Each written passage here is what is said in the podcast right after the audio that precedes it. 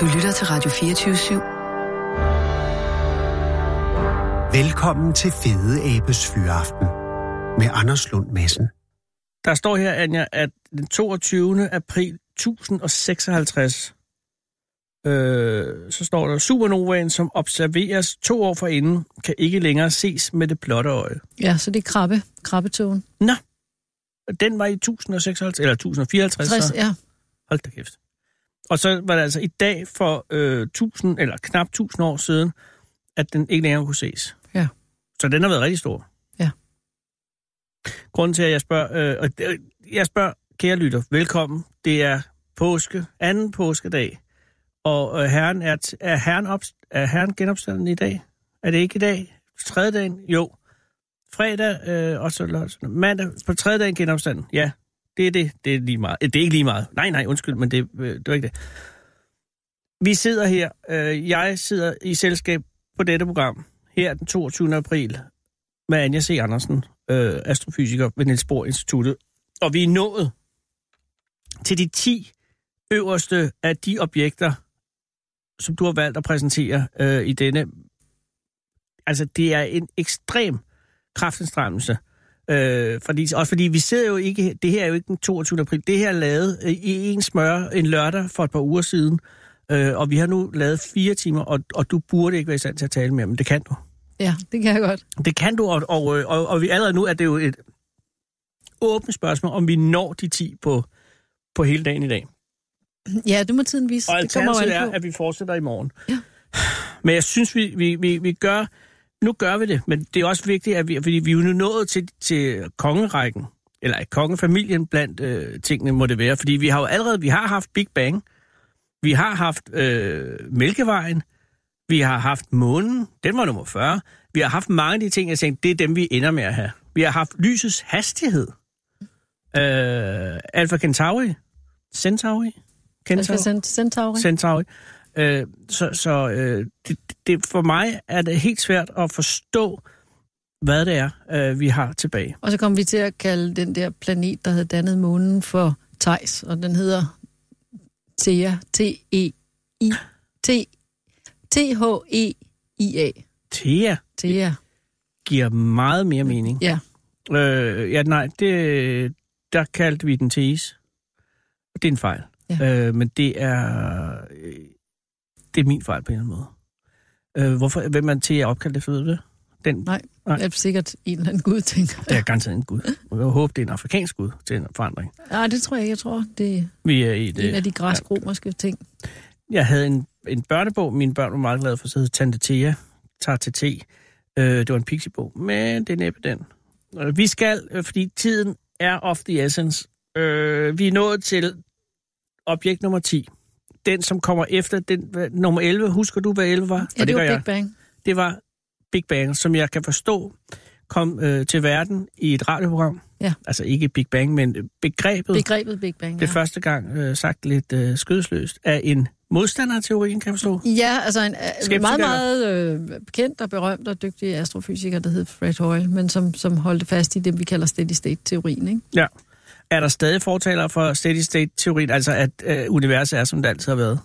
Ja, men der er ikke så mange, men der er stadigvæk øh, skeptikere i forhold til Big Bang-teorien, og der er... Øh, og når vi siger Big Bang-teorien, så kommer det også til at lyde som om, at det er én teori, og det er det i virkeligheden ikke, fordi der Okay. okay. er vel i størrelseorden 120 forskellige konkurrerende Big Bang-teorier, som har det til fælles, at de alle sammen tager udgangspunkt i, at universet havde været lille og tæt og varmt og kompakt, og så begyndt at udvide sig. Ja. Men man kan bare begynde at udvide sig og være lille og tæt på mange forskellige måder. Og- Så detaljerne omkring, hvordan Men det er grundlæggende det med, at det startede med en, en stor begivenhed fra et sted på et tidspunkt, den er, er stadig fremherskende. Altså Ja. meget dominerende. inden. Men der er også astronom, fordi jeg ved godt, undskyld, jeg ved godt, at der er alle mulige andre mennesker, som, som, som har altså måske ikke en videnskabelig tilgang til, hvordan universet er skabt, som er uenige. Men er der også i videnskabelige kredse øh, fortaler for helt radikalt andre teorier om, hvordan det startede? Ja, det er der. Og Altså det er, heldigvis vil jeg sige, fordi Ja. det er jo altid godt, hvis vi ikke alle sammen er helt enige. Og der Ja, ja, er nogle skeptikere og nogen, som, som går nogle andre veje, fordi det er jo ikke sikkert, det er rigtigt. Altså det er jo det, der er så interessant ved videnskab. Vi kan jo ikke vide, hvad der er sandt. Vi kan kun vide, hvad der er forkert. Og så Nej. kan vi søge efter en eller anden form for højere sandhed. Men, Øhm. men det er vel ret sikkert, at man kan sige, at øh, universet udvider sig nu. Ja, altså det er ret sikkert på, altså baseret på, hvis vi, hvis lysets hastighed er det, vi mener lysets hastighed er, og hvis vores forståelse af lys er rigtig, og vores fortolkning af det lys, vi ser, ikke er, er fejlslagen på en eller anden måde, Mm-hmm. så er vi ret sikre, kan man sige. Og vi er ret enige om, at vi mener, at vi har styr på det. Men det kræver jo bare en måling i laboratoriet, som viser, at der er et eller andet galt med måden, vi øh, fortolker det, vi kalder absorptionslinjerne i spektrene på, eller at lysets hastighed måske er en lidt anden, eller at øh, vores fortolkning af data fra kikkerterne er lidt fejlbehæftet med et eller andet. Så, så, øh, så, så der, altså, vi laver mange antagelser også. Hele det der med at prøve at finde ud af, hvordan lys rejser i universet. For at kunne lave den antagelse, bliver vi nødt til at, at have en idé om, hvordan universet er. Så vi, vi går ind på en eller anden måde og pådutter universet en tilstand, og så siger vi, at ud fra den tilstand, så får vi følgende, men hvis den pådutning eller den idé er forkert, Ja. så er vores fortolkning jo forkert, kan man sige. Ikke? Jo. Så, så det vi måler er jo sandt, men vores fortolkning af, hvad det så betyder, Jamen, det er med på, men øh, hvor længe du har beskæftiget dig med astronomi sådan på professionel plan i 35 år eller sådan noget, ikke? Ja, jeg blev færdig i 95, ikke? Ja, okay, men jeg tænker, du begynder at interessere dig... Hvornår begyndte du at interessere dig for astronomi? Ja, det gjorde jeg så i 7. klasse, så Ja, ja, det er så jo det tilbage passer. i 79, ikke? Jamen, så er det jo øh, lige præcis øh, 40 år siden. Øh, så den, i den tid, du har beskæftiget dig med det, Ja. der har det vel været Big Bang, der har styret, ikke? Jo. Øh, og også længere inden da. Men, Men, men, i, men vores... Altså, men modellen har forandret sig meget i de Ja, 40 okay. år. Altså, men på en skala fra 1 til 10, hvor overrasket vil du blive, hvis det viser sig, at det ikke er Big Bang? Altså hvis det ikke er en eller anden form af de 20, 120 teorier omkring Big Bang, der er den rigtige. Altså hvis det viser sig, at det er steady state eksempelvis. At det altid har set sådan her ud. Og universet ikke udvider sig. På en skala fra 1 til 10, hvor overrasket vil du blive? altså, jeg vil egentlig ikke blive mere overrasket, end hvis det viser sig, at det er en af de 120. Nå, Altså, det for, siger noget om den ægte videnskabsmands altså øh, fordi, at jeg synes også, det, fordomsfri holdning det- til virkeligheden. det, er også, det er også et mærkeligt univers, det der med, hvis det ligesom er startet ud af en begivenhed. Altså, det vil give meget mere mening for mig, hvis at observationerne tyder på, at det har været lille og varmt og kompakt. Mm-hmm. Men der er jo ikke nogen, der siger, at det har været et punkt, som nogle af teorierne siger. Ej, okay. Det kan jo godt på en eller anden måde være kommet fra en anden tilstand. Altså, At der var noget før Big Bang. at der var noget før Big Bang, ikke? Ja. Og der kan jo have været et andet univers i en anden tilstand. Altså, Ja. Jamen lige præcis, men i den teori, der nu er den mest fremherskende, der starter tiden også med Big Bang. Big? Bang, jo. Og det vil sige, der ikke eksisteret nogen virkelighed før. Nej, det kan man sige, men det er jo os, der definerer, hvad tid er, kan man sige. Så, så der, Det er der, det er jo en af de ting, vi pådutter universet, kan man sige. Det er jo, det er jo begrebet tid. Ja. Og jeg kan heller ikke huske, hvornår jeg ikke har undret, altså hvor, fra det øjeblik, jeg fik at vide, at universet havde en udstrækning, så har jeg jo altid siddet og diskuteret med alle mulige andre dumme mennesker om, hvad der så er udenfor. Og det er jo stadig et spørgsmål, der heller ikke er i nærheden af at blive besvaret, fordi der vil stadig altid være noget udenfor, eller hvad? Ja, og, og man, kan jo, altså man kan jo sige, at videnskab giver det ikke så meget mening om at snakke om, hvad der er udenfor, fordi at så er der i vores definition af, hvordan universet er, kun universet. Ja. og derfor ikke noget udenfor. Men samtidig er der heller ikke i teorien noget galt med, at der kunne være noget udenfor. Altså så for eksempel øh, professor Holger Bæk Nielsen, han har jo snakket meget om det, man kalder baby-univers-teorien, hvor man ligesom har en masse universer, der er startet mere eller mindre samtidig, og så udvider sig. Ja. Og så der, hvor de støder sammen, der får man ligesom dannet nye universer, ikke? Og, og hvor hele, hvad skal man sige, det irriterende, men også det smukke i den teori, det er, at man kan kun se det univers, man selv er en del af. Så Ja. ja. samtidig siger den teori også, at man netop ikke kan observere det andet. Nå, det er jo, Og det er jo så, så er det jo svært. af den ja, teori. ja, det er det, så er det jo svært at, at afmystificere det, hvis man ikke, hvis der ikke er, er noget forslag om nogle observationer, man kan lave, som ligesom kan teste, be eller afkræfte, om det er rigtigt. Nå, men det er også fordi, at jeg har stiftet bekendtskab med det der med universet, der udvider sig med billedet af en ballon, man puster op, ikke? Jo, og hvor så galakserne sidder på, øh, på, på indersiden af den her ballon. Men ja. Ja. i, den, i det billede er der jo et uden for ballonen. Ja, men det er jo fremtiden, der er udenfor. Fordi ja. det, der er, det du har boostet ballonen op i, det er fortiden. Ja, Så, så, så der er det jo en tidsakse, så det, der er udenfor, det er fremtiden. okay. Og, det, og hvis du tænker over, at man har det der med, at vi kigger tilbage i tiden, Det betyder jo så også, at en eller anden fjern galakse, der ligger 2 milliarder lysår væk, Ja. der ved vi jo ikke, hvor den er i dag, men vi ved jo, at den ligger et andet sted. Ja. Men det er jo den fremtid, vi ikke har set endnu. Ja Så det er jo det lys, der endnu ikke er kommet til os. men så det, det er uden for ballonen. Men frem, deres, dens fremtid eksisterer jo stadig i dens nutid. Ja, Så den er der, hvor vores tid bare ikke er nået til endnu. lige præcis. Jesus. Altså, og det er det, der er uden for ballonen, kan man sige. Så det er der egentlig ikke noget mystisk i. Det er jo bare... Men det siger Holger Bæk, det er til at lukke op skide i. Fordi det, der er babyuniverser. Ja. Nej. Øh, vi, vi fortaber os. Øh, det, nummer 10 er efter den Big Bang, som vi nu har etableret, er ikke en, men 120 20 forskellige øh, teorier. Øh, er der stadig astronomer, skal bare lige høre, altså øh, anerkendte, internationalt dygtige astronomer, som siger, Big Bang, glem det. Jamen, det er der. Okay, og hvem er den mest fremherskende? Altså, hvem er den største modstandsstemme, udover, øh, altså inden for videnskaben, på det her? Altså, hvem er, hvem er hende eller ham, som, som, man, øh, som man mest, som mest får dig til at ryste i bukserne, når du skal tænke på, om det her er rigtigt eller? Ja, der er egentlig ikke rigtig nogen... Altså, fordi de... Altså, fordi det kommer også lidt an på, hvad du tænker på, fordi der er ikke så mange, som er sådan helt tilhængere af steady state, altså det der med, at det hele er i forandring. Okay, Men der er rigtig mange, som er modstandere af forskellige varianter og forskellige ting i Big Bang-teorien, uden at de nødvendigvis har en anden god teori. Men altså mener, at, at der er forskellige ting, som er underlagt systematiske fejl og målefejl, og, og hvor folk måske er hoppet lidt for hurtigt til nogle konklusioner og sådan noget. ja, okay. Øhm, som jo kan risikere at hive tæppet væk under den teori, ikke? Og så må vi jo så se, hvad vi så... Men det var ligesom vi talte om med, der, med, at du ikke kunne lide det der navn, øh, Ultimo Thule, her ja. I tirsdag, så vidt jeg husker, at der øh, er det jo en god idé lige at have en andet forslag så. Ja, Og det har de ikke. PT, de påviser bare øh, mange fejl, eller mulige fejl ved ja, det. ja så det, Ja. ja. det er mere sådan, at man sådan tænker, ah, kan, er det nu også rigtigt at holde teorien mund virkelig, ikke? Den slags videnskabsmænd kender jeg også godt. Ja, men det er, det er jo vigtigt, at folk stiller spørgsmålstegn ved det. Fordi hvis vi alle sammen bare løber efter en eller anden, der har en idé, så, så, øh, så kommer videnskaben jo ikke frem. Den kommer jo frem ved at møde modstand, kan man sige. Ikke? Fordi hvis der er nogen, der siger, jeg tror simpelthen ikke på det, du siger, så skærper man jo sine argumenter, og man prøver at blive bedre til at argumentere for det. Og hvis det så lykkes, jamen så har ens teori jo lidt mere vind i sejlene, kan man sige. Og hvis det ikke lykkes, så er den lidt mindre vind i sejlene, ikke? Ja. Altså, og så er der jo nogle andre, der kommer på banen og prøver at, at komme med nogle andre forklaringer. Så, så det er en vigtig del af den videnskabelige proces. Det er i virkeligheden, at vi er sådan en gruppe af fejlfindere og skeptikere, som faktisk ikke rigtig tror på særlig meget af det, vi hører. Men tænker, ah, Det er faktisk det modsatte af at være journalist, er du klar det, det? det vil vi se.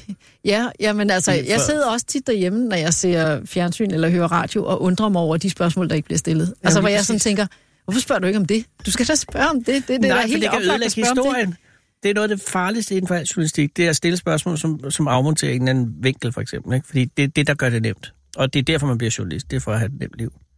Okay, ja, men så bliver man måske forsker, fordi man gerne vil vise, at, at det hele er meget komplekst. Til gengæld tjener jeg ikke så meget. Nej, Nej, hvilket ikke er rimeligt. Øh, at, men er du en Big Bang-pige? altså jamen, jeg, jeg er egentlig ikke specielt hverken... Altså, jeg synes Big Bang er underlig, så jeg vil ikke være ked af, hvis den forsvandt, kan man Nå, okay. sige. Fordi jeg synes... Hvad har du imod? Jamen, det er mest det der med... Altså, At den starter i at den starter et eller andet, på et eller andet tidspunkt, ikke? Og så bliver man jo nødt til at spørge, hvad var der før, og hvad udvider universet sig i, og hvor går det hen, når det går ud, og hvorfor ser det ud som om, at det ikke bare udvider sig, men udvider sig hurtigere og hurtigere. Og, altså, så den på en eller anden måde stiller den jo flere spørgsmål, end den besvarer. Altså, mm. man kunne godt tænke sig at have sådan et eller andet, som på en eller anden måde neglede sømmet i, og så var det ligesom, så var den givet ja, papiret, ja, ikke? det kan jeg egentlig godt sætte mig ind i. Altså, Fordi der er ikke meget forklaret med den, Nej. andet end at, end at så har vi en, ligesom en start. Men altså, man skal jo også huske på, at universet er jo ikke nødvendigvis sat i verden for at være sådan husmor ordentligt, sådan så jeg kan forstå det, og jeg kan rydde op i det, og det hele sådan står pænt. Vel? Altså, Nej. det kan jo godt være, at det hele bare er lidt kaotisk og lidt tilfældigt. Og når man så prøver at finde logik i, logik i det hele, altså, så kan det jo godt være, at der ikke er nogen logik. Altså, det kan jo godt være, at det er det, vi er op imod. Som det er det mest ikke? uhyggelige, du har sagt indtil videre. For indtil videre har du sagt ting, som ikke har gjort mig u- urolig. Men det der kan godt gøre, hvis det hele er kaotisk. Om, så lad mig øh, bringe dig tryk igen. Ja, tak. Fordi nummer 10, det er altså det, man kalder mikrobølgebaggrundsstrålingen. Ja. Og det der med, med altså ideen om, om Big Bang, den opstod jo ud fra Hubbles observation i 1929 af, at de galakser, han havde vist fandtes, og som var uden for Mælkevejen, at flertallet af dem bevægede sig væk fra hinanden. Og nu længere væk de var fra os, nu hurtigere hastighed så de ud til at have væk fra os. Og det tolkede man så som, at universet udvider sig. Mm. Og man skal jo ikke sidde mange sekunder med den tanke, før at folk begyndte at spekulere på, jamen hvor lille har universet så været? Fordi observationen fortæller jo ikke noget om, hvor universet kommer fra. Det kan jo godt have været et kæmpestort univers, der så pludselig fik vokseværk og fik lyst til bare at blive endnu større. Mm. Det kan også være, at universet har været lille, tæt og kompakt.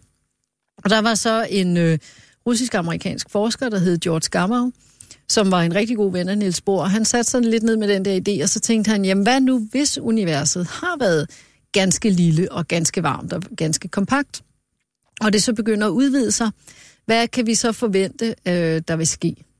Og så regnede han så ud, at det, der vil ske, hvis man har alle partiklerne, der ligger så tæt sammen, så de nærmest slet ikke kan bevæge sig i forhold til hinanden, så må det betyde, at universet startede som sådan en tåget klump, hvor man faktisk øh, ikke, hvor de enkelte lyspartikler ikke rigtig kan komme nogen steder, for de støder hele tiden ind i protoner og elektroner og andre lyspartikler og sådan noget. Mm. Men hvis man samtidig har et univers, i, der, der vokser, der i sådan et med storhedsvandvid, der gerne vil være større, så må der komme et tidspunkt i universets historie, hvor universet pludselig bliver så stort, så der bliver plads nok mellem partiklerne, til de rent faktisk kan bevæge sig fri af hinanden.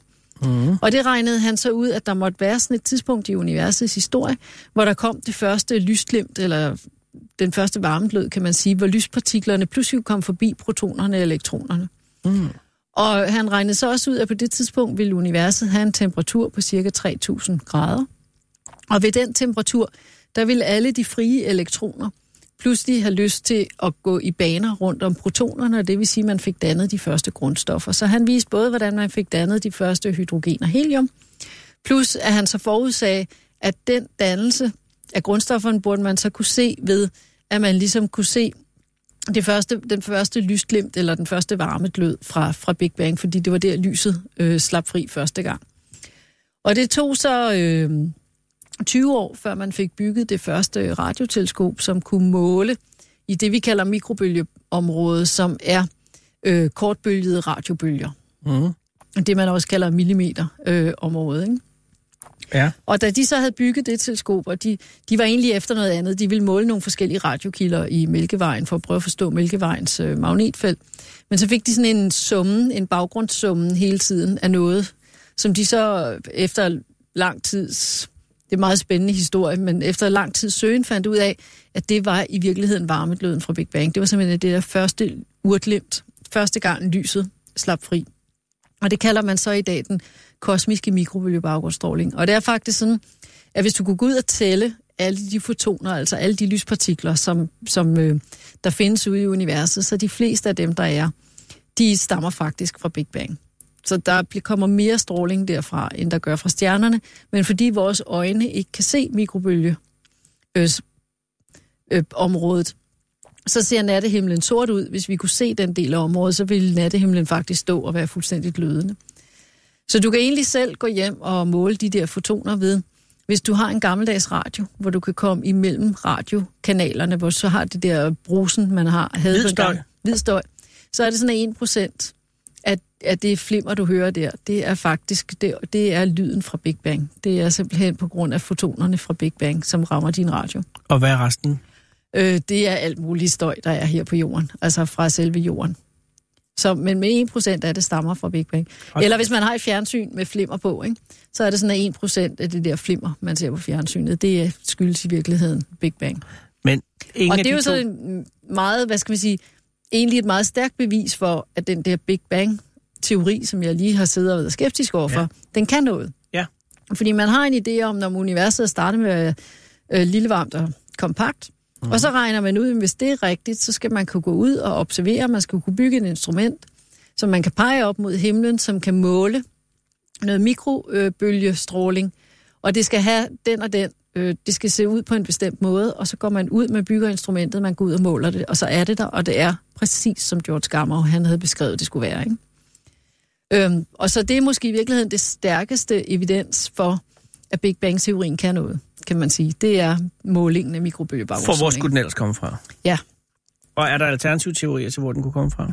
Jamen, der er, der er alle mulige alternative teorier, fordi det, der er problemet, når man skal måle den der mikrobølgebaggrundsstråling, det er jo, at på grund af det, som kan være svært at forstå med Big Bang, det er jo, at man kan jo ikke som menneske lade være med at tænke på, jamen, hvor skete det så? Mm. Altså, hvor var centrum? Altså, hvor er vi i forhold til centrum? Ja, tak. Og der er øh, svaret fra en forsker, jamen, vi er jo en del af centrum. Altså, fordi centrum er alle vegne, for vi var jo en del af Big Bang. Ah, ja. Øhm, og det betyder så, at når man kigger tilbage i tiden, så skal man altså forestille sig, at, at Big Bang, det ser man så som sådan en kugleskal rundt, rundt om sig, mm. med lyset fra det helt tidlige univers, og det ser man i alle, alle retninger. Mm. Men vi bor jo i en galakse, så når man skal måle det, så kan man jo godt måle over hele himlen. Men så alt det støj, der kommer fra Mælkevejen i samme bølgelængdeområde, det ligger jo oven på ens måling, mm. og det skal man trække fra. Ja. Og så er spørgsmålet, har man trukket Mælkevejen fra på den rigtige måde, eller har man trukket for lidt eller for meget Mælkevej fra? Og det er så noget, som vi skændes helt vildt om, og hvor nogen de siger, ah, men kunne, det ikke, kunne man ikke forestille sig, at det meste af det, det er bare noget fra vores egen galakse, og nogen siger, nej, det er selvfølgelig fra det tidlige univers, ikke? Og der er det sådan, at de, de fleste, inklusive mig selv, tænker, ej, den er god nok, det er fra et tidligt univers. Øhm, men der er stadigvæk detaljer omkring, har vi nu fået trukket vores egen galakse Mælkevejen fra på den rigtige måde eller ej. Fordi det er jo det, der er mærkeligt, det der med, at vi kigger tilbage i tiden. For det betyder jo også, at man så kigger igennem alle tidligere tider, hvis du forstår, hvad jeg mener. Hvis man nu, hvis min mor, hun gav mig alle negativerne fra 50 juleaftener, uh-huh. men de, hun havde spildt cola på, så det hele var klistret sammen, de lå på hinanden. Og så sagde hun, Anja, hvilket år var onkel Bent med juleaften, ikke? så skulle jeg jo ligesom finde ud af at få skillet alle de her 50 billeder, der er smasket oven på hinanden, ad til sådan en, en serie af 50 billeder. Øh, og, og det er jo det, vi kæmper mod, med, mod som astronomer, fordi vi sidder inde i Mælkevejen, som er tæt på, som er nutiden på en eller anden måde, ja. og kigger ud igennem den, og kigger igennem alle de andre galakser tilbage til den, den tidlige fortid. Ja. Øhm, tidligste. Og den tidligste, ja. Og det kan vi jo så kun ved at antage noget om, hvad galakserne er for nogle størrelser, hvordan universet har udvidet sig, og hvad det egentlig er, vi ser. Ikke? Så, så det er både den klareste evidens for, at Big Bang-teorien har noget på sig, og samtidig skal man lave så mange antagelser for at nå til den fortolkning, at man tænker, det kan godt være, at, at øh, vi kan ikke være helt sikre på, at alt det, vi antager, er 100% rigtigt. Gamma, fik han øh, Nobelprisen for det? Nej, Gamma, han fik aldrig Nobelprisen for det. Øh, Pences og Wilson, som de hed, de to, der lavede observationen, de fik Nobelprisen for det i 1978. Men okay. Gamma, han var død på det tidspunkt, og man giver ikke Nobelprisen posthum, som det hedder, når man er død. Nej. Så, så derfor nåede han aldrig at få Nobelprisen. Han var noget af en spøgefuld øh, Gamow. Så en af de allermest øh, berømte artikler i astronomi, den kalder vi Alpha-Beta-Gamow-artiklen. Mm-hmm. Fordi at han havde, Gamow havde en postdoc, der hed Alpha, og de udviklede en teori om, at alle grundstofferne var blevet dannet i Big Bang. Og så synes øh, Gamow, at det var enormt sjovt, hvis de tog hans beta med, sådan, så det blev et alfa-beta-Gamow-artikel. Øh, det viser så, at deres teori var forkert, så Bete var lidt ked af at på den måde blive draget ind i det. Øh, men alle andre synes faktisk, det var ret sjovt med det der alfa-beta-Gamow-artikel der, også selvom den er forkert. Men han døde, inden han fik prisen? Ja. Øh, ellers ville han have fået den, nu. Jamen, det, det diskuterer vi faktisk meget, om det, at han havde en forkert ja, idé, stod i vejen for, at han kunne få den. Altså, fordi vi synes jo som forskere, at man faktisk har lov til at tage fejl. Og man faktisk, at det også er lidt en æresag, at man faktisk skal komme med nogle idéer, som er så vilde, så de viser sig at være forkerte. Ja. Fordi hvis vi alle sammen sidder og skal være rigtig pæne, og vi kun tager sige noget højt, hvis vi er nogenlunde sikre på, at vi er rigtige, så bevæger forskningen sig jo ikke så hurtigt frem. Altså, den bevæger sig jo faktisk hurtigere frem, hvis man bare har en total brainstorm, hvor alle bare spacer helt ud og siger de vildeste ting, de kan komme i tanke om. Og så kan det godt være, at 9 ud af 10 ting, man siger, er helt i skoven. Fysik er det sværeste at få Nobelprisen i, ikke?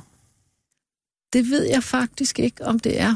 Jamen, jeg, kan, øh. jeg kan bare huske en opgørelse over, hvad øh, gennemsnitsalderen for dem, der senere har fået Nobelprisen inden for deres felt, hvor gamle de var, da de fik ideen.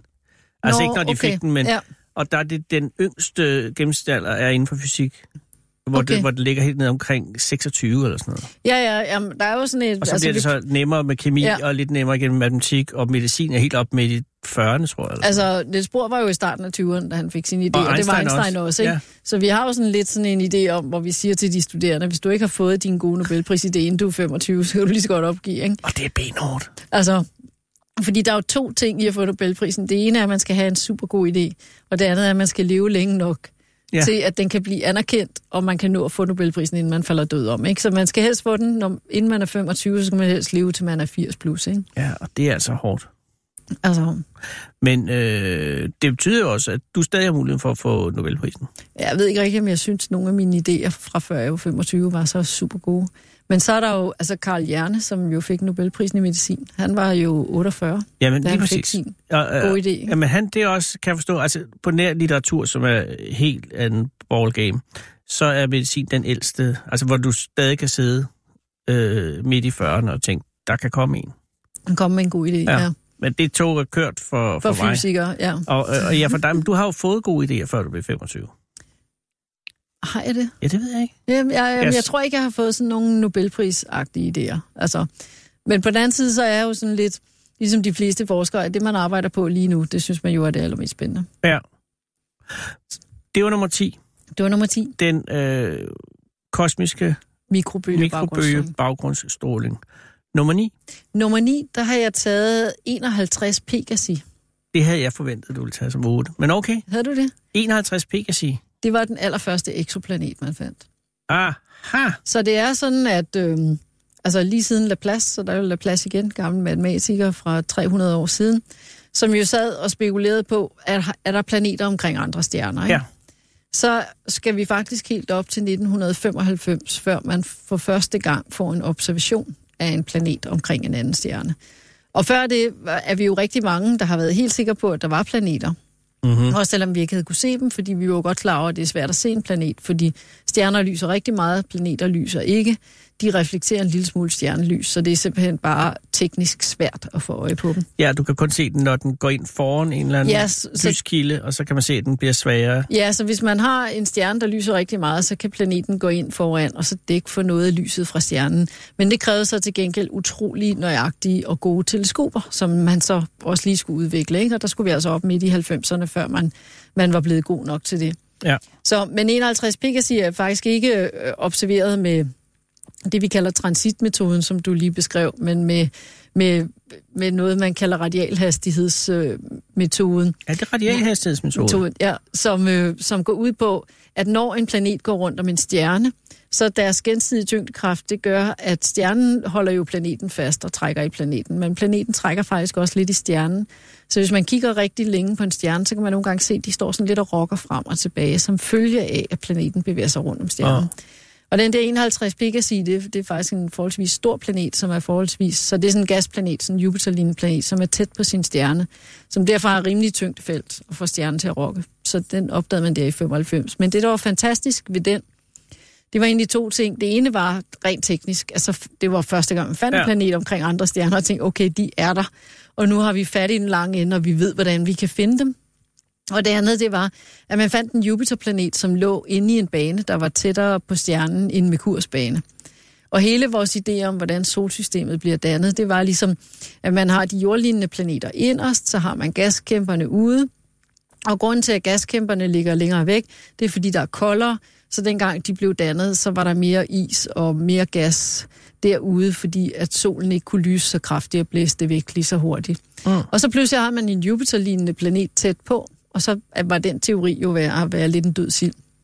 Så, øh, så man kan sige, at den er sat meget spørgsmålstegn ved, om vores forståelse af, hvordan planeter blev dannet, den var rigtig øh, eller forkert, så derfor er den vældig interessant. Hvem fandt den? Og- Øhm, det var, hvad hedder det, øh, Meyer, som var, hvad hedder det, som er svejsisk astronom, kan jeg pludselig ikke huske, hvad han hedder øh, til fornavn, men det var sådan en lidt interessant historie, for der var et svejsisk hold og et amerikansk hold, Ja.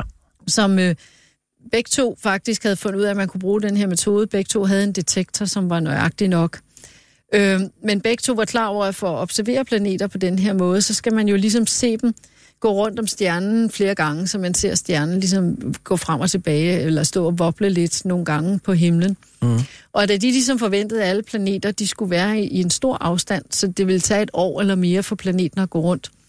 Så da de fik deres første data, så kiggede de ikke på data, men så svejterne, de var faktisk enormt nysgerrige, så de begyndte at kigge på deres data med det samme. Og så fandt de den her planet, som faktisk er så tæt på stjernen, at den brugte, jeg mener, det er omkring fire dage på at komme rundt. Ikke? Så Fire den, dage? den kravler nærmest rundt. Ej, Jeg kan ikke huske, det kan godt være, at det ikke har helt fint, men den, den var meget tæt på. Den havde en meget, meget kort øh, omdrejningstid. Så Schweizerne vandt. Så Schwe- Schweizerne vandt, ja, og, og der forventer vi jo alle sammen, at de får en Nobelpris for den opdagelse på et tidspunkt. Ja, men den så er, hver ligger år undrer vi os over, at de ikke har... Men det er 95, Ja. øh, så der er stadig et stykke vej til, til at den lige øh, har været igennem systemet op i Stockholm. Ja. Men at det, den seneste Nobelpris i fysik, hvad var det givet for? Hvad blev den givet for? Åh, det det forventer var jeg ikke, noget- at du kan. Men... Det var noget, hvad hedder det, sådan en blanding af noget kvantemekanik og noget faster fysik. Øhm, og det kan jeg faktisk ikke huske. Men det, jeg kan huske, det var, at der var tre, der øh, fik tildelt Nobelprisen i øh, sidste år. Og den ene var en kvinde. Og det var så første gang i 55 år, at der var en kvinde, der, der blev tildelt Nobelprisen. Og det var den tredje kvinde, der fik tildelt Nobelprisen I fysik, ja. Ja. ja. Det er ikke mange. Nej, det, det er ikke så mange, så derfor så var vi rigtig glade for, at der endelig blev fundet en, der var værdig. Og hvor var kvinden fra? Hvor amerikaner. Ja, det tror jeg også, ja. Jeg burde jo kunne huske, hvad hun hed, om det kan jeg slet ikke. Ved du hvad, det er fordi, at øh, videnskab er alt er en kønskamp, også videnskab, men alligevel, det var jo hendes opdagelser, og ikke hendes køn, der blev hyldet. Det var det nemlig. Altså, de var jo tre, der havde bidraget til det her felt. Ja, hun var dog med. Ja, ja.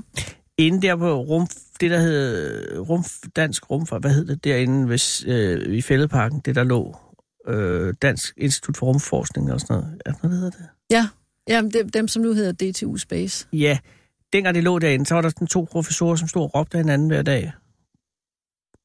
Kan du huske det? Nej, Var du der der? Nej, det Nej, du var jeg jo heller ikke på rumforskning. Ja. Det var bare fordi, det var noget, jeg hørte, at de, de var meget uenige om alting, og så startede de ved arbejdsdagen med at stå på hver deres balkon og råbe hinanden. Det synes Okay. jeg var festligt. Men det har ikke noget med det her at gøre. Øh, exoplanet 1 viser den sig at være en Goldilocks-planet? Eller står det ret hurtigt klart, Nej, nej, nej, det, det var jo simpelthen en, en stor gasplanet, Ja, der var okay. alt for tæt på. Ikke? Så den er alt for varm og alt for forkert. Og, så, så det, der er interessant, det var jo, den, at det var, vi, den fik jo vist os, at der findes planeter omkring andre stjerner, men Ja. den fik også vist os, at vores idé om, at solsystemet var normalt, og at alt, vi skulle finde, skulle være ligesom solsystemet, at den holdt ikke. Det synes jeg være gennemgående. Hver gang I finder ud af noget, så viser sig, at der ikke er noget egentlig, øh, det man regnede med orden i det. Ja. Ja. Altså, det er altid lidt mere komplekst, end vi havde Ja. forestillet os, ikke? Og det, Ja. det er man jo lidt ked af som fysiker, for der vil man faktisk gerne have, at det hele Det er ikke er særlig kompliceret. Nå, sådan, det er der også noget rod med på, en gasplanet, der snøbler rundt inden, øh, helt inde omkring stjernen. Ja. Når nu man er vant til at have dem ude på ordentlig afstand. Øh, den første eksponent med, med, øh, med i, i det gyldne bælte, kommer den længere op på listen? Ja, den, den kommer senere, og så kommer der rigtig, rigtig mange eksoplaneter øh, fra 2009, fordi der får man sendt øh, Kepler-rumteleskopet op.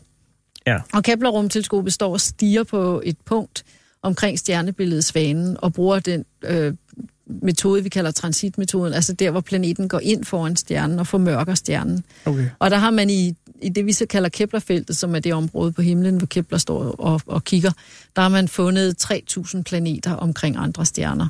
Og det er altså bare sådan et lille bitte område af himlen, som er langt mindre end et frimærke, mm. hvor vi har fundet så mange planeter. Og så er det, vi tænker, Kepler kiggede jo bare en tilfældig retning i Mælkevejen. Den kunne have kigget i alle mulige andre retninger. Så, så derfor så ganger vi så det der lille frimærkeområde op over hele himmelkuglen, og så tænker vi, så er der jo simpelthen millioner af, pl- af planeter øh, i Mælkevejen, når der er så mange planeter i det her lille bitte område. Ja. Nummer 8. Nummer 8, der har jeg så taget neutrinoobservatoriet Ice Cube, som ligger nede på Antarktis. Så det er noget helt andet. Ja, og hvorfor neutrinoobservatoriet på Antarktis? Jamen det er jo øhm, fordi, altså dels er neutrinoer nogle ret eksotiske partikler, fordi Ja. neutrinoer er sådan nogle partikler, som er skønne, fordi de ikke, de kan ikke lige, de vekselvirker ikke så meget med stof, det vil sige, det er svært at stoppe dem, så de kommer nemt ud af ting. Ja. Og derfor ved at måle på neutrinoer fra solen, ja. og så alt det, øh, som jeg tidligere har forklaret om, hvordan man får lavet hydrogen om til helium, der kan man spørge om, hvordan ved vi det? Altså, hvordan kan vi være sikre på, at det der jo foregår ind i solen? Fordi vi har jo aldrig ligesom taget solen ned i kælderen, og så skåret den igennem og kigget, hvad der er Lad i. være med det. Så, øh, og det kunne man jo godt tænke sig som forsker. Vi vil jo gerne se, hvad er der inde i stjernerne. Så vi har ligesom nogle forventninger ud fra vores fysik om, hvad kan der foregå af kernereaktioner, Men vi vil jo gerne have en måling, som kan bede eller afkræfte det. Ja. Og neutrinoerne er så den måling, fordi i de her kernefusioner, øh, fusioner, så skal der, hvad hedder det, så bliver der dannet nogle neutrinoer.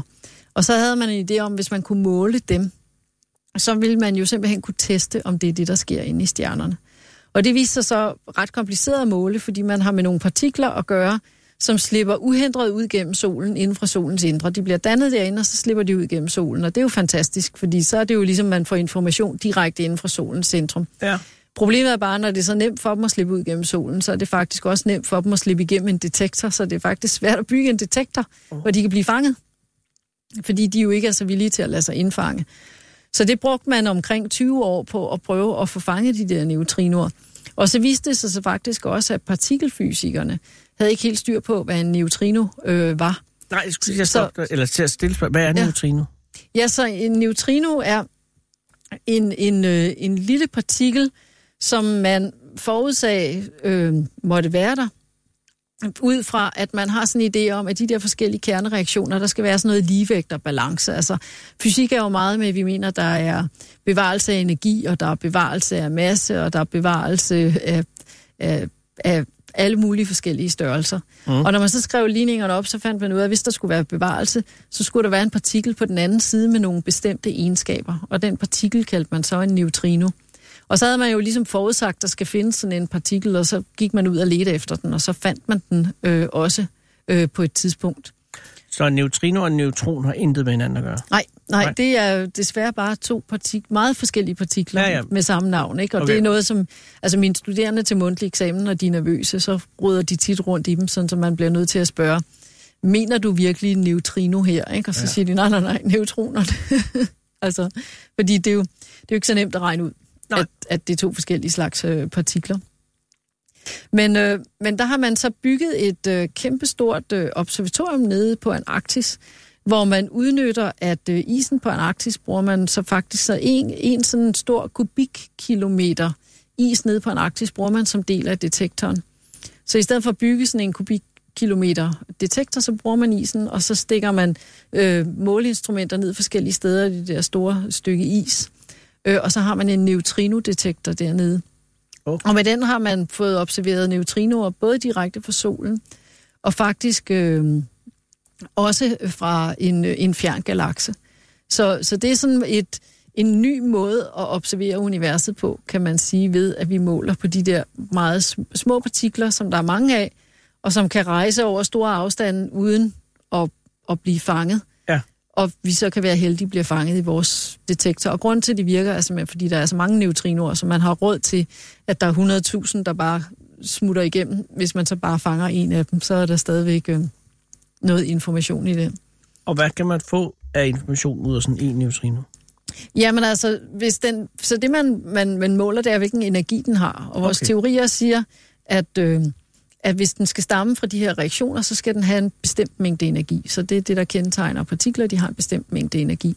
Så, hvis, så i virkeligheden, det man egentlig gør, det er, hvis du kender Einsteins berømte ligning E lige MC i anden, Ja. så er det i virkeligheden den, man, man bruger til at regne ud, når hvor meget energi mangler der for, at man kan have startet med noget bestemt masse, eller hvis man starter med noget bestemt masse, hvor meget energi skal det så give? Og der er, er neutrinoen ligesom den mængde masse og, og energi, der mangler for, at man kan forstå, hvad der sker inde i stjernerne. Så den har verificeret nogle af vores sådan lidt vilde teorier om, hvad der foregår inde i stjernerne, hvor vi ikke kan komme ind og måle. Og hvornår blev det bygget? Eller den Det er, det er forholdsvis nyt. Altså, så det er sådan... Øh, det, det er meget i vores levetid, så det er sådan inden for de sidste 5-10 år, at øh, Ice Cube er først lige sådan rigtig op at køre, kan man sige. Ikke? Så, så det er en anden måde, altså et andet partikelobservatorium, det er jo CERN, altså som, hvor man har sådan en stor øh, partikelaccelerator nede på grænsen mellem Schweiz Ja, og det var der, Italien I var ved at lave et øh, sort hul. Ja, ja, altså det var jo en af teorierne, det var, fik man lavet et sort hul, der man ledte efter Higgs-partiklen, ikke? Mm-hmm. Øhm, og, og neutrinoen er ligesom Higgs-partiklen en partikel i det, man kalder standardmodellen, hvor man ligesom har sådan lidt, man, man har det periodiske system, som siger noget om, hvor mange grundstoffer der er, men de grundstoffer er jo opbygget af nogle mindre partikler, og der har vi så sådan et hierarki af partikler, hvor vi siger, at der skal mindst de antal partikler til.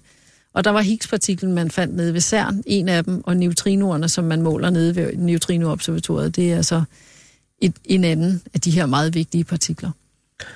Og, øh, Og grunden til, at den kunne være rigtig, rigtig spændende, Ja. fordi vi snakkede jo om Big Bang før, Ja. det er, at hvor det man måler, altså i den kosmiske mikrobølgebaggrundsstråling, det er lys. Det er sådan den første varmeglød. Der siger teorien så også, at man skal kunne måle den første, hvad skal man sige, frigivelse af neutrinoer. Og fordi de har nemmere ved at slippe ud, så slipper de ud på et tidligere tidspunkt. Så hvis man kan måle det, man kalder neutrino-baggrundsstrålingen, så får vi verificeret Big Bang så solidt, sådan, så jeg vil kaste mig fladt ned på maven og sige, okay, så kører det. Altså, så er det, så er det Big Bang-modellen, der holder. og der er der jo en sandsynlighed for, at de kan inden for en overskuelig overrække. Ja, det er der. Altså, nu har de jo i hvert fald bygget et observatorium, og de har vist, at det virker, ikke? Ja. Er det et sted, du kunne finde på at tage hen, Nede på Antarktis? Ja. Nej, jeg tror ikke rigtigt. Og jeg vil nok være nysgerrig, hvis jeg fik en, øh, en invitation, så ville jeg nok ikke kunne stå for bare at komme ned og se det kontinent, ikke? For det er jo et fascinerende kontinent, iskontinent, det der nede, hvor pingvinerne står og tripper, ikke? Mm. Og der ikke er andet end pingviner. Og så er der ikke så langt til Chile, hvis man har lyst til lige at tage den vej. Nej, Det kommer an på selvfølgelig, hvor det ligger, det er Ice Cube. Øh, vi er jo et af de få lande, som ikke gør krav på Antarktis. Ja, men altså ifølge FN-resolutionen, som jeg forstår det, så er der jo ingen, der kan gøre krav på Antarktis, kan man sige, fordi Nej, det er jo sig faktisk Det til Norge. Øh, et fælles, øh, fælles område. Ikke? Ja, En ting, som nogle gange, jeg har tidligere arbejdet med meteoritter, så en af de ting, som, som volder os nogle problemer, det er, at man har sådan en forordning om, at meteoritter bliver altid opkaldt efter det nærmeste posthus. Ja. Eller, så, så det er sådan, man giver navnene, og da der ikke er nogen posthuse på Antarktis, så er problemet selvfølgelig, hvad opkalder man meteoritter efter nede på Antarktis. Ja. Så der har man så valgt at opkalde dem efter det nærmeste bjerg. det er jo godt valg. Ja. Det kunne også være hende, der fandt den. Men det gør man ikke inden for videnskaben. Nej, ikke med meteoritter. Nej, der, men er- heller, der er ikke det med, posthus. heller ikke med dyr og, og bjerge. Og man kan Nej, men med kometer. hinanden. Kometer, ja. Kometer bliver opkaldt efter den, der har opdaget den. Og asteroider, der må man, hvis man opdager den, så må man selv bestemme, hvad asteroiden skal hedde inden for nogen. Altså, ligesom med børn, inden for noget navnelovgivning. Ja, ikke? okay, det skal der- lige godkendes af overformynderiet, ikke? Men Og det er igen ja, det, ja, i Foreningen af Internationale Astronauter. Ja. Astronomer. ja. Øh, den ligger dernede. Har vi, har vi danskere dernede øh, på Ice Cube? Ja, altså vi har, øh, på Niels Bohr Institut har vi en forskningsgruppe, som øh, arbejder med, med neutrinoforskning og som er Okay. involveret i Ice Cube. Så, så det er et af de nye, det vi kalder hot topics, et af de nye store øh, forskningsområder, som er på vej op, fordi man jo nu kan måle dem. Ikke? Så det er altid spændende, når man har haft noget, som har været teori i mange år, og man første gang begynder at kunne lave målingerne, fordi så kan man jo forbi eller afkræfte de forskellige teorier, og så begynder det jo at blive til rigtig videnskab, kan man sige. Ja. Og, og vil de forske året, året rundt dernede, eller er det kun i sommerhalvåret? Det er, året, altså det er året rundt, så der er forskere, som så altså, sidder der om vinteren, ikke? Ja. Har du set The Thing? Ja, Ja, så ved du godt, hvad der kan foregå nede. ja det er det. Altså, det er jo meget isoleret.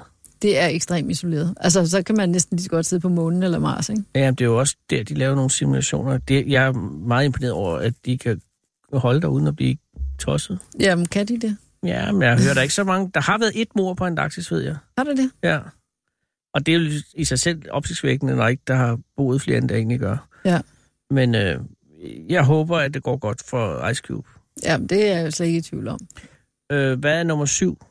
Så nummer syv har det fantastiske navn A1689-ZD1. Er vi i en komet her? Nej, det er faktisk en galakse. En galakse. Så det er en galakse i det helt tidlige univers. Det vil sige, det er en galakse meget, meget langt fra os. Ja. Som faktisk øh, befinder sig i en afstand af næsten øh, 13 milliarder øh, lysår.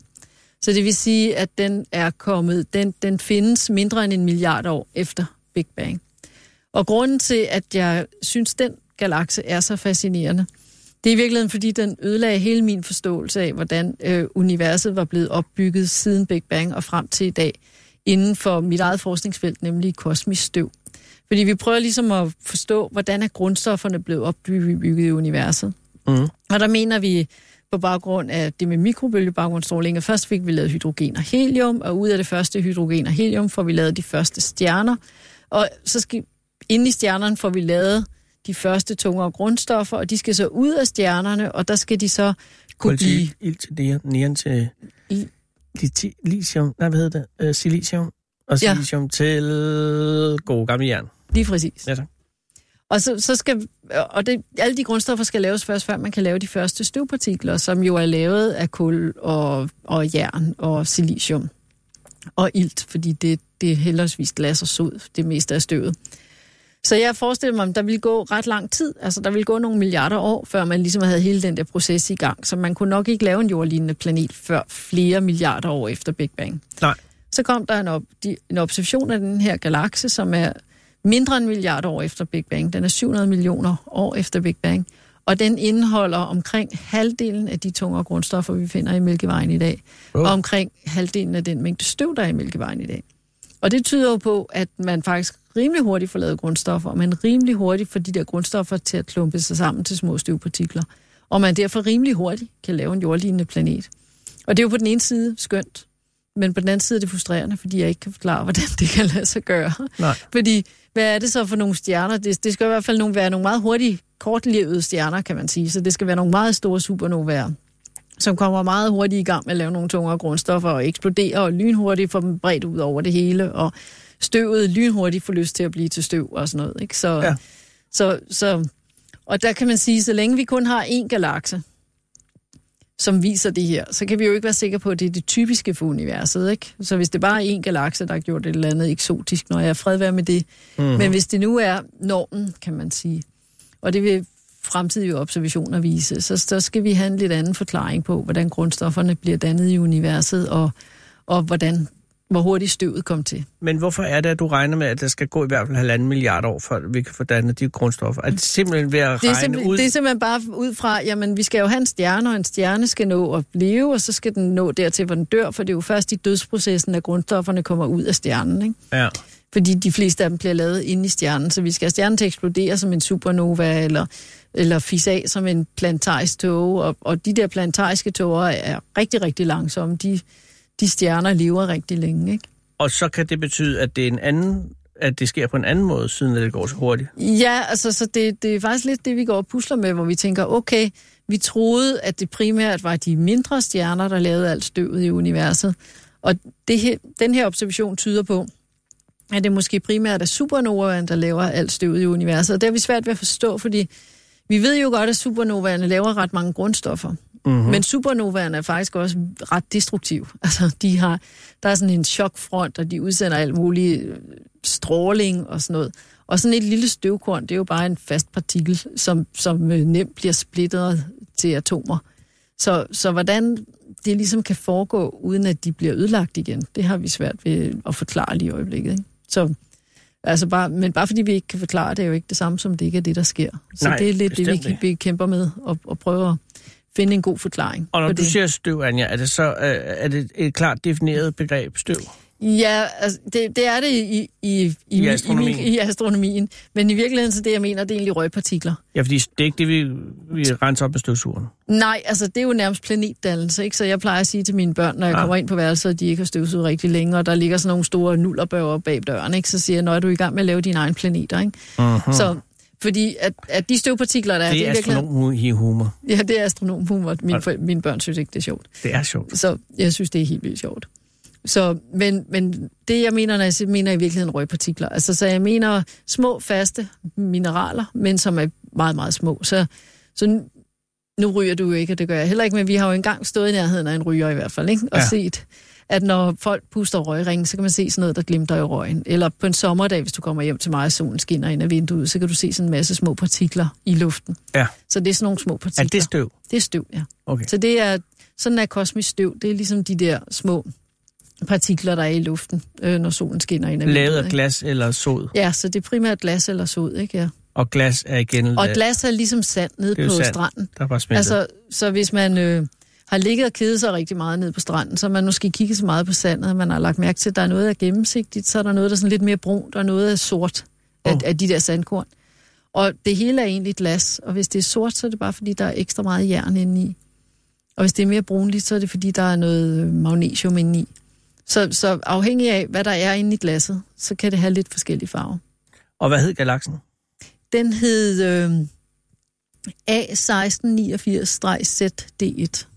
A1689-SD1. ZD1. ZD1, undskyld. Det var nummer 7. Øh, vi har 5 minutter til nummer 6. Skal vi nå det? Eller skal vi vente? Vi når jo ikke alt, det kan jeg så sige. Vi går over i, i Ja, tirsdag. men, øh, vi, vi, kan, vi kan godt nå altså, Men det skal lidt på fem minutter. år, vi kan også nå halvdelen af den jo. Ja, Okay, det gør vi. Øh, så laver vi en spillover. nummer 6. Så nummer 6, den, det er en, der hedder Bullet Cluster. Ja, det er Bullet Cluster. Så, så Bullet Cluster, det er i virkeligheden en galaksehob. Så, og en galaksehob, det er en, en samling af galakser, som bevæger sig sammen i rummet ved, at de er tiltrukket af hinandens tyngdekraft, så de holder sammen som sådan en bisvær.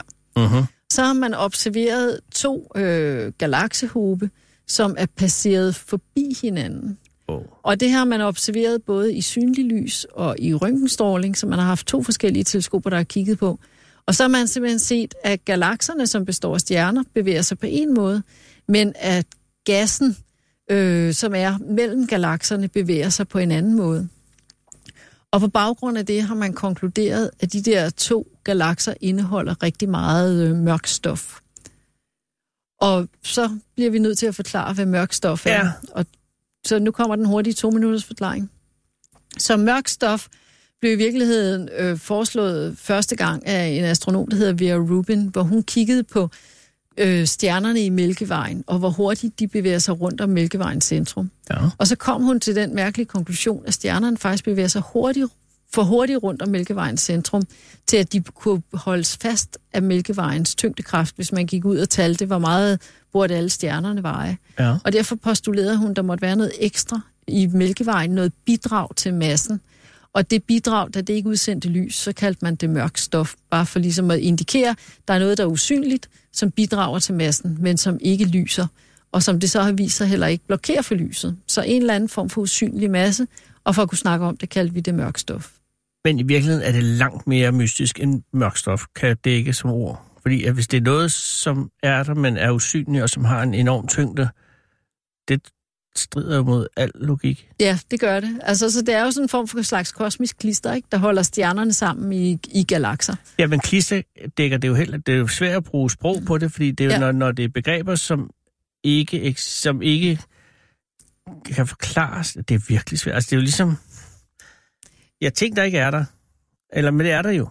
Ja, og mørk stof synes jeg er et dårligt ord, fordi det giver mig sådan et ind i hovedet, sådan et billede af nogle mørke, blafrende gardiner ude i rummet. Ja, ikke? ja og der Mens at, at på engelsk, hvor det hedder, det. hedder dark matter, der, der dark matter betyder bare noget, der ikke er synligt. Så, så i virkeligheden skal man tænke på det som usynlig stof. Ja, og det er jo langt mindre mærkeligt, Anja. Ja, det er jo sådan ligesom en usynlighedskappe i Harry Potter. Ja, men den noget, findes jo bare ikke. Altså, Det gør den måske. ja, fordi at okay, så, så usynlig stof kalder Ja. vi det. Vi kalder det usynlig stof, ja. Men, øh, men, og den har i, i, en funktion i forhold til Bullet Cluster, som er nummer 6, fordi at den... At det var første gang, man fik en, en observation af den mængde, som er i en Ah, ja. galaksehub. Ja, okay. Og hvor stor en del af universet er, øh, så vidt vi ved, mørk stof? Altså, det er formentlig omkring... Øh, skal vi se, så i, i galaksen er det 20 procent af Mælkevejens masse, som er mørk stof. Og i sådan en, en galaksehob, Ja. der er det faktisk øh, en stor del. Så omkring 20 procent af den masse, der er i, i universet, er mørk stof. Det er med meget. Ja. Mørk stof har ikke en øh, selvstændig plads på længere vej op ad løsningen. De sidste fem, som vi nu går ind i. Jo, det har den faktisk. Det har den, okay. Så vender vi tilbage til, fordi nu det er vi, vi... for det er faktisk den næste, men den tager vi i næste program. Ja, det bliver i morgen, øh, fordi nu er der ikke andet end et minut til, at, øh, at der skal være nyheder. Øh, og det betyder, at det er jo lidt akavet. Nu kommer vi lidt for hurtigt igennem Bullet Cluster, øh, ja, fordi vi, vi havde vi, for vi travlt. starter på den igen i morgen. Nå, okay, det glæder mig. Øh, så ved jeg ikke, om der er andre be- bemærkninger, vi skal have sagt, inden vi slutter her. Noget, vi har glemt? Nej. Bum, bum. Øh, så kan det være, at... Øh, ja, vi kan jo sige, der kommer AK øh, 24-7 efter nyhederne. Er du kulturinteresseret, Anja? Ja, Ja. Læser du magasiner? det gør jeg også, ja. Ja, fordi der kommer efter AK 24-7 øh, mellem 19 og 20 i aften, der kommer der jo øh, programmet Bladet for munden, Okay. øh, hvor det er øh, to mennesker, der sidder og øh, taler om forskellige øh, tidsskrifter og blade. Inden for astronomien, hvad er det store blad der? Det er Nature. Det er Nature Science, ja. Ja. Og har, har vi nogle danske?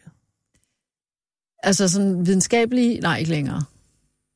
de har astrologibladet, det er jo så lidt noget andet. Altså, vi publicerer på engelsk, altså Ja. fordi dansk er ikke så velkendt uden for nej, Danmark. nej, men øh, læser du nogle gange illustreret videnskab? Det gør jeg. Bare for... Med stort led. Nå, Jeg okay. abonnerer faktisk. Er det rigtigt? Ja. Nej. Nå, øh, ja, vi når ikke mere. Nu er klokken 17. Lytter til Radio 24 /7.